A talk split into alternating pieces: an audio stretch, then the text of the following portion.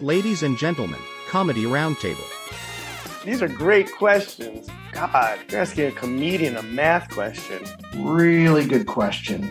Thank you. Damn it. This is so much fun, you guys. Ooh, that is a good question. And that lightning round was so fun. That's a really good question. Comedy fans, conversation enthusiasts, it is a brand new episode of the Comedy Roundtable. Pull up a chair, settle in. We have a great conversation for you this episode. Let's get this party started. Jamie Bendel, Jamie Hernan, Adam. Hey! Oh,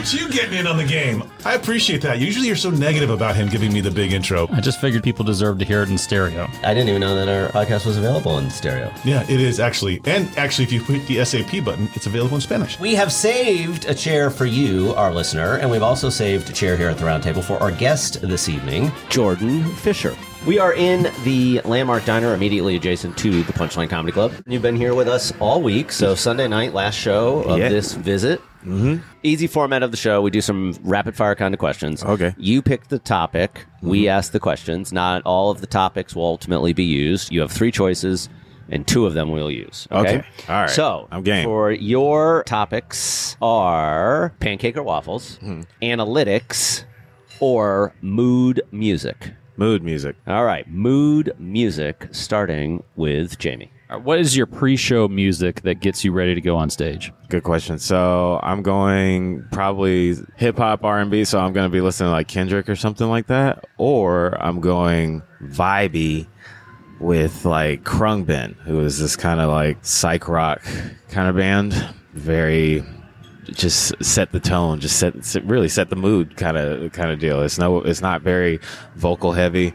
It's just a bassist, a drummer, and a guitar, and they're fantastic. They're Same like- song for when you're going to be with a lady? uh, no, See, No, that's the- totally different. You know what's funny? I never really put on music for that. Oh, really? Yeah. No. Make out tape. You wouldn't No. want to have it be the same song because you get confused and then start the wrong way. Yeah, with yeah. Your opening line and Yeah, no. We make the sounds of love, not, Yeah. not the music. That's right. We make the music. That's right. That's right. All right, Jamie has playlists for the different events in his life. He's very he's already has his funeral playlist pretty well set. You have your funeral playlist, I though? do. Yeah. That's interesting. And so he wants to be very specific. I mean, he's very specific about events in his life. So, what's a song that you would have one on your birth playlist, had there been one, and two on your funeral playlist? Jeez. Wow. Okay. My birth playlist. Mm. See, that just makes me think of like the songs that I love the most, which are like Human Nature That's a good song. and then uh Doo Wop That Thing by Lauryn Hill. Also great. Yeah. do you remember what was playing when you were born? Absolutely not. yeah. that. Yeah. In my death playlist, Dream On, Aerosmith. Oh hell yeah. Mm, yeah, I'm gonna go with that. So, Dream On is that played like as the casket's walking down? Out, like yeah, bringing going out. Yeah, wouldn't that be cool? Going out. It's Yeah, going out. How cool would that be? yeah, Actually, it's going out. Yeah, it's very, very, very tonal. Yes. All right, so I am. Can I just say before you say that, if you had a recording in the casket that was playing the song from within the casket, be- like a pre-recorded thing of pretty you singing that, that would be amazing. Yes.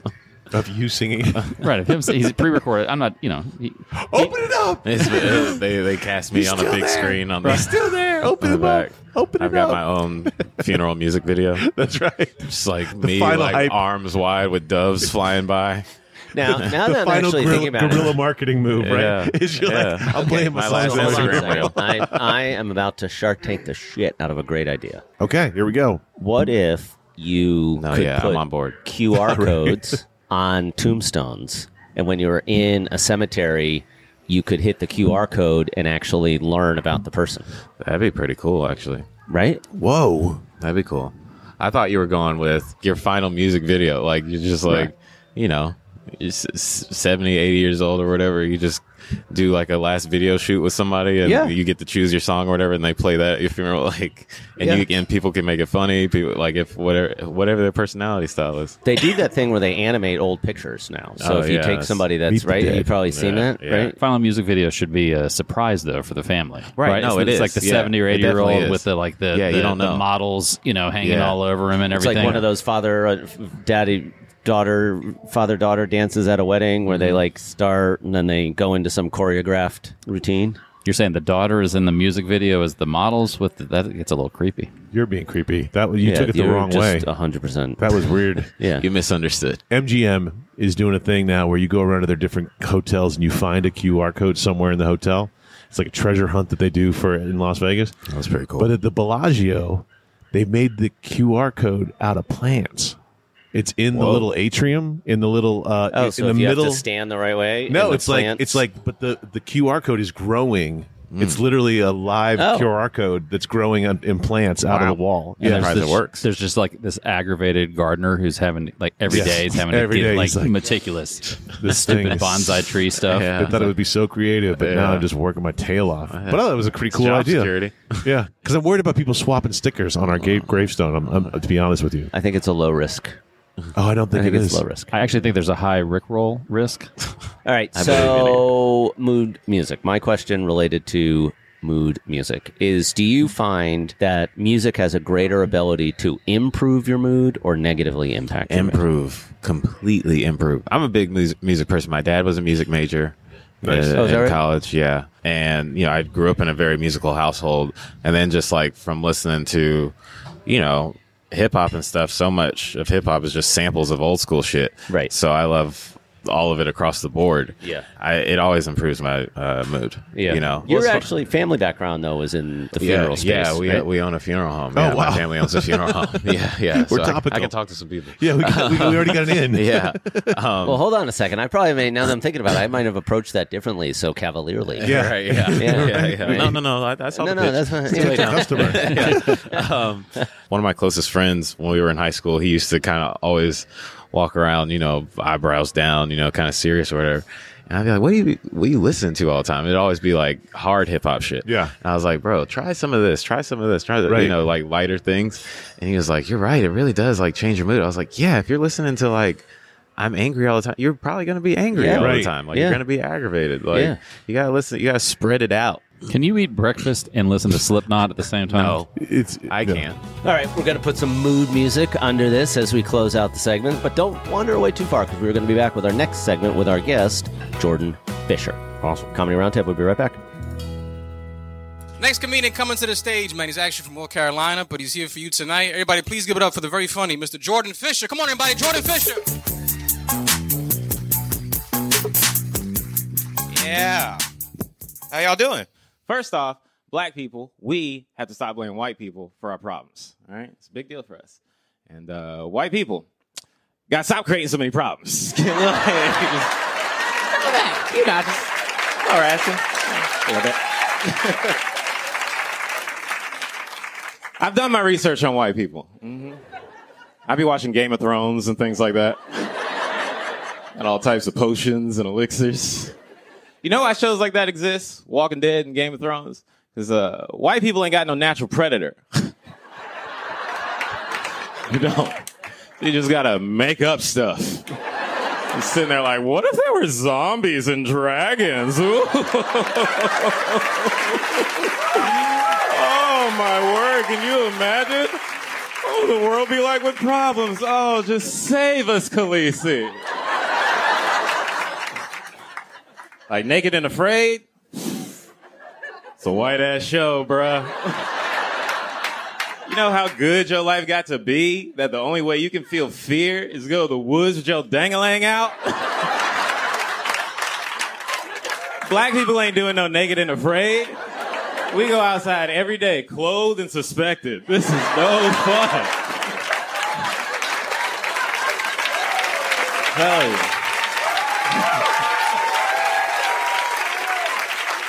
Does Will Jordan make it past this routine traffic stop? Find out this Wednesday on Clothed and Suspected. Now, I've uh, I've actually been hanging out with a lot of white people lately because I've been spending a lot of time in Harlem. Guys are spreading. Harlem's changed. It's a lot different now. Even the crackheads are different. Crackheads done switch up the merchandise. I was in the barbershop the other day. This crackhead came in and tried to sell me a dragon egg. Mm. He's like, hey man, I got these dragon eggs for you. I was like, dragon egg? He's like, yeah man, there's a whole bag of them. They nice, they clean, they pure. They good quality. You gotta buy this stuff. I was like, brother, these are avocados.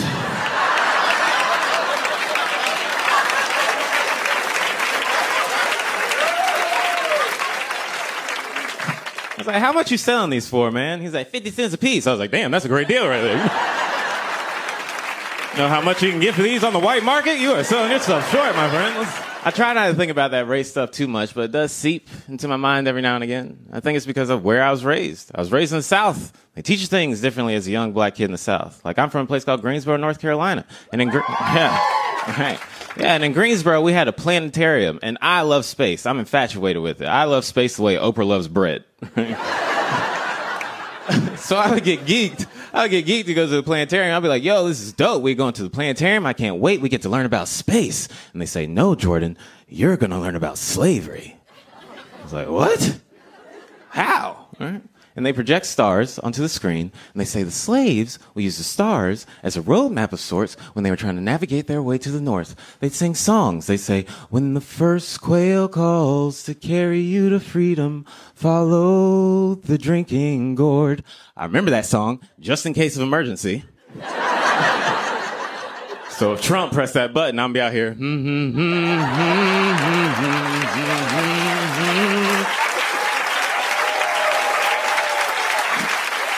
It's the North Star, Demarcus. Follow me. I know a place in Harlem where we get some dragon eggs.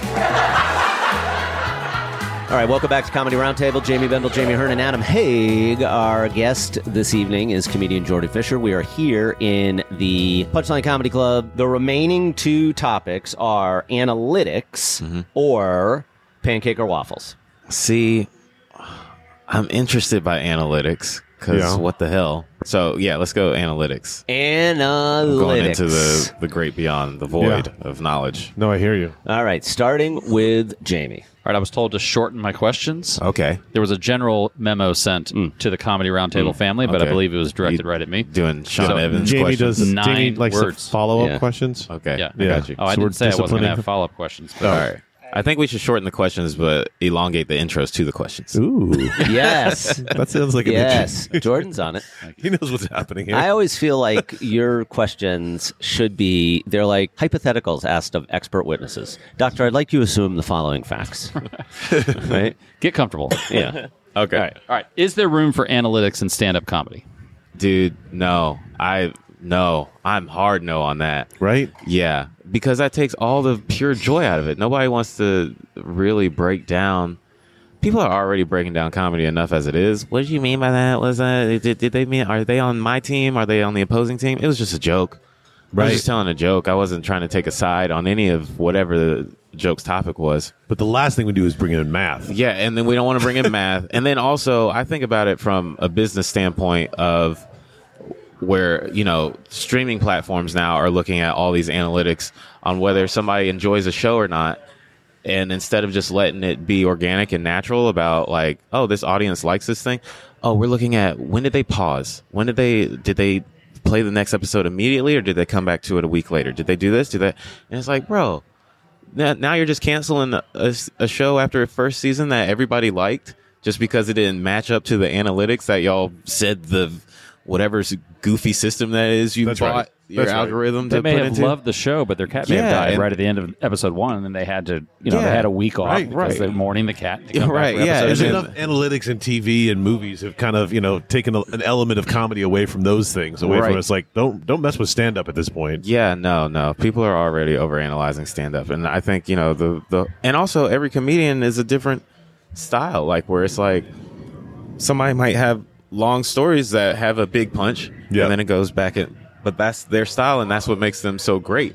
Is that it's a build versus, you know, the the Sam Morrils that's just like boom joke, boom joke, boom joke, you know, that kind of person. So, a, a couple people in the showroom with clipboards taking down data that Oh would my that would kind of negatively affect things. Oh my god, I would Ruin it, I'd want to see a red dot on each of them. right? Enough. yeah. You were so against analytics that you were going to bring in your own sniper. yes. Yeah. I'll bring in So, Bill Hader. here's part of from- my I team. have to I- say from though, it's interesting that you say that. So I agree with the idea that analytics, depending on how it's defined, is actually always used by comedians. Sure. Uh, Right? Mm-hmm. So there, so there is a portion that says this work, this word is better than that word. Yeah. Right. Mm-hmm. And I would argue that that is a kind A/B of testing. analytics. Yeah. Yeah. Right. So it's not devoid of analytics. It's just not put into hard copy stats. Right. Right. Yeah. Right. But if comedy club owners started using analytics Oh my in, God, in ha- dude. who they brought in, There's a That'd be co- so there was a bad. company that actually pitched uh, like a software that you could use to analyze comedian sets That would and really make a dude. determination as to like Whether that was good or not. whether No, whether that's it horrible. delivered sufficiently. That's hor- those people know. don't know comedy then, Right. Because it's like, also too, like it, comedians, we're we're growing in real time, Right. and a lot of people are, you know, comedians. It's all you're experiencing things for the first time, and then learning in that time. So, if some company took stats on a comedian on their first headlining weekend, or you know, their early their first year or two headlining, and then they're getting all these like so-so reports because they're learning and it's like oh i'm doing my Yeah, yeah. hour for the first time and then clubs look at the papers and like ah well analytics don't say he's that great it's like just might have fucked over the next richard pryor or whoever. Right. and they show up on a bad night. yeah even even richard and carlin had to go through their growth. Right. like even though they were killing they didn't have they it took them years before they had generational shifts.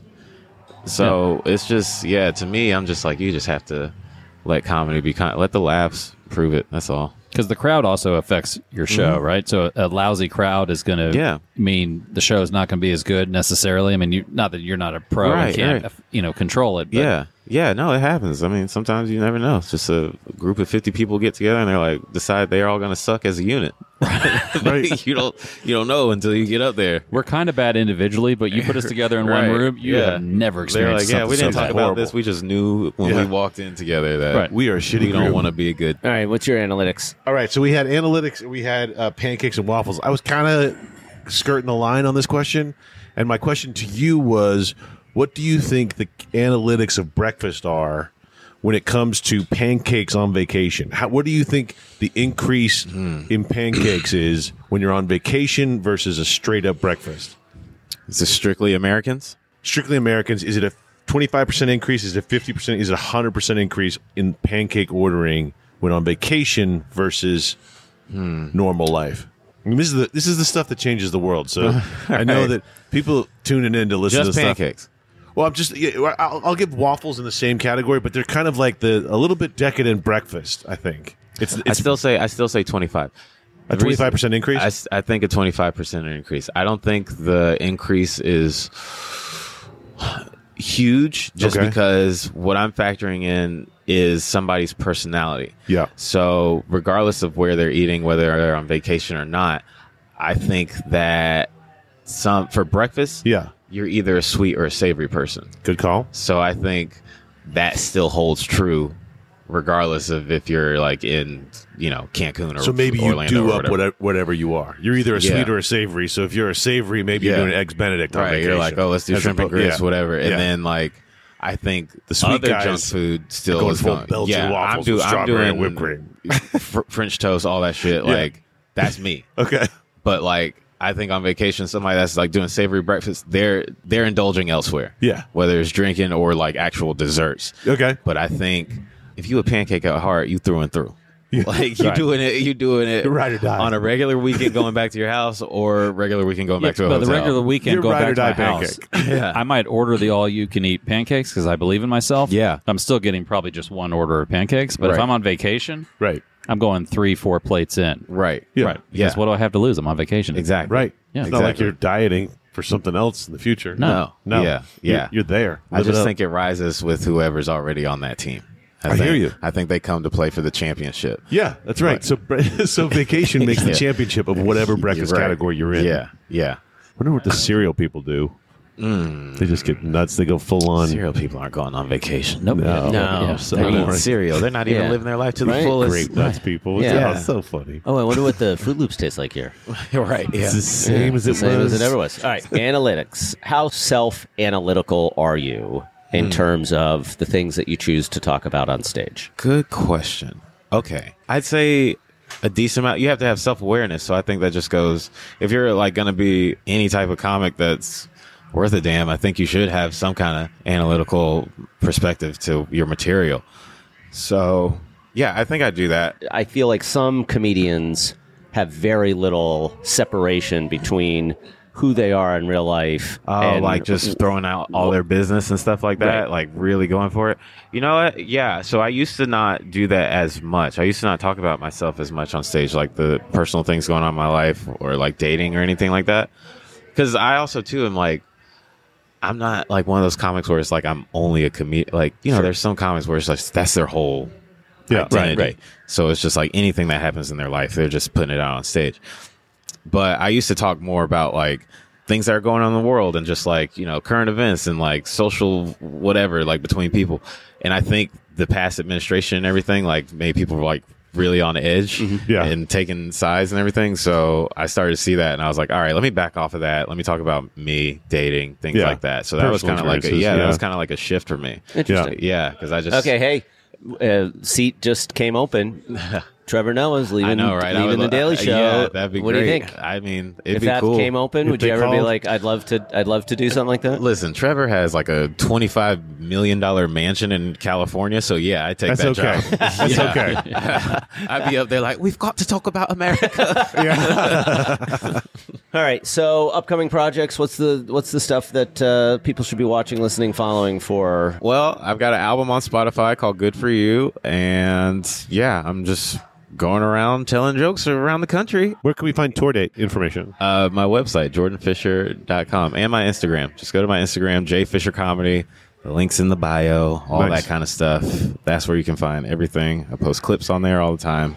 And yeah, come to a show. Yeah, we saw your act tonight. Awesome show. really good man. job. Thank you. Well, for uh, Jamie, Jamie, and Adam, that'll do it for us. Put your chair back where you found it for the comedy roundtable. Jamie, Jamie, and Adam. We'll see you next time. Thanks, guys.